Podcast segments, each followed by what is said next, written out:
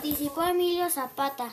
Zapata se unió en 1910 a la Revolución Mexicana liderada por Francisco I. Madero para intentar derrotar al gobierno del Porfirio Díaz. liberó el ejército del sur conformado por campesinos de Morelos que conquistó varios territorios que terminaron por ser claves para el triunfo de la revolución. La segunda. ¿Cómo se conocieron Pancho Villa y Emilio Zapata? Francisco Villa y Emilio Zapata se aliaron en contra del Obregón y Carranza por medio de representantes. Francisco se, en contra de los constitucionalistas.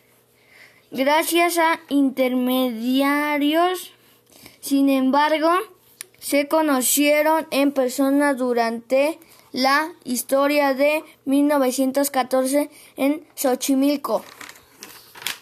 Y la otra, ¿quién mandó a matar a Emilio Zapata? General Jesús María Guajardo Martínez fue un militar mexicano que participó en la Revolución Mexicana. Ya voy con la otra. Eh, ¿Qué quería recuperar Emilio Zapata? Zapata quería recuperar la tierra que sus dueños fueran los campesinos que la trabajaban. En 1911 se les lanzó a la lucha a la cabeza de su ejército liberador del sur en apoyo a Madero. ¿Cómo fue el fin de los líderes campesinos Pancho Villa y Emilio Zapata.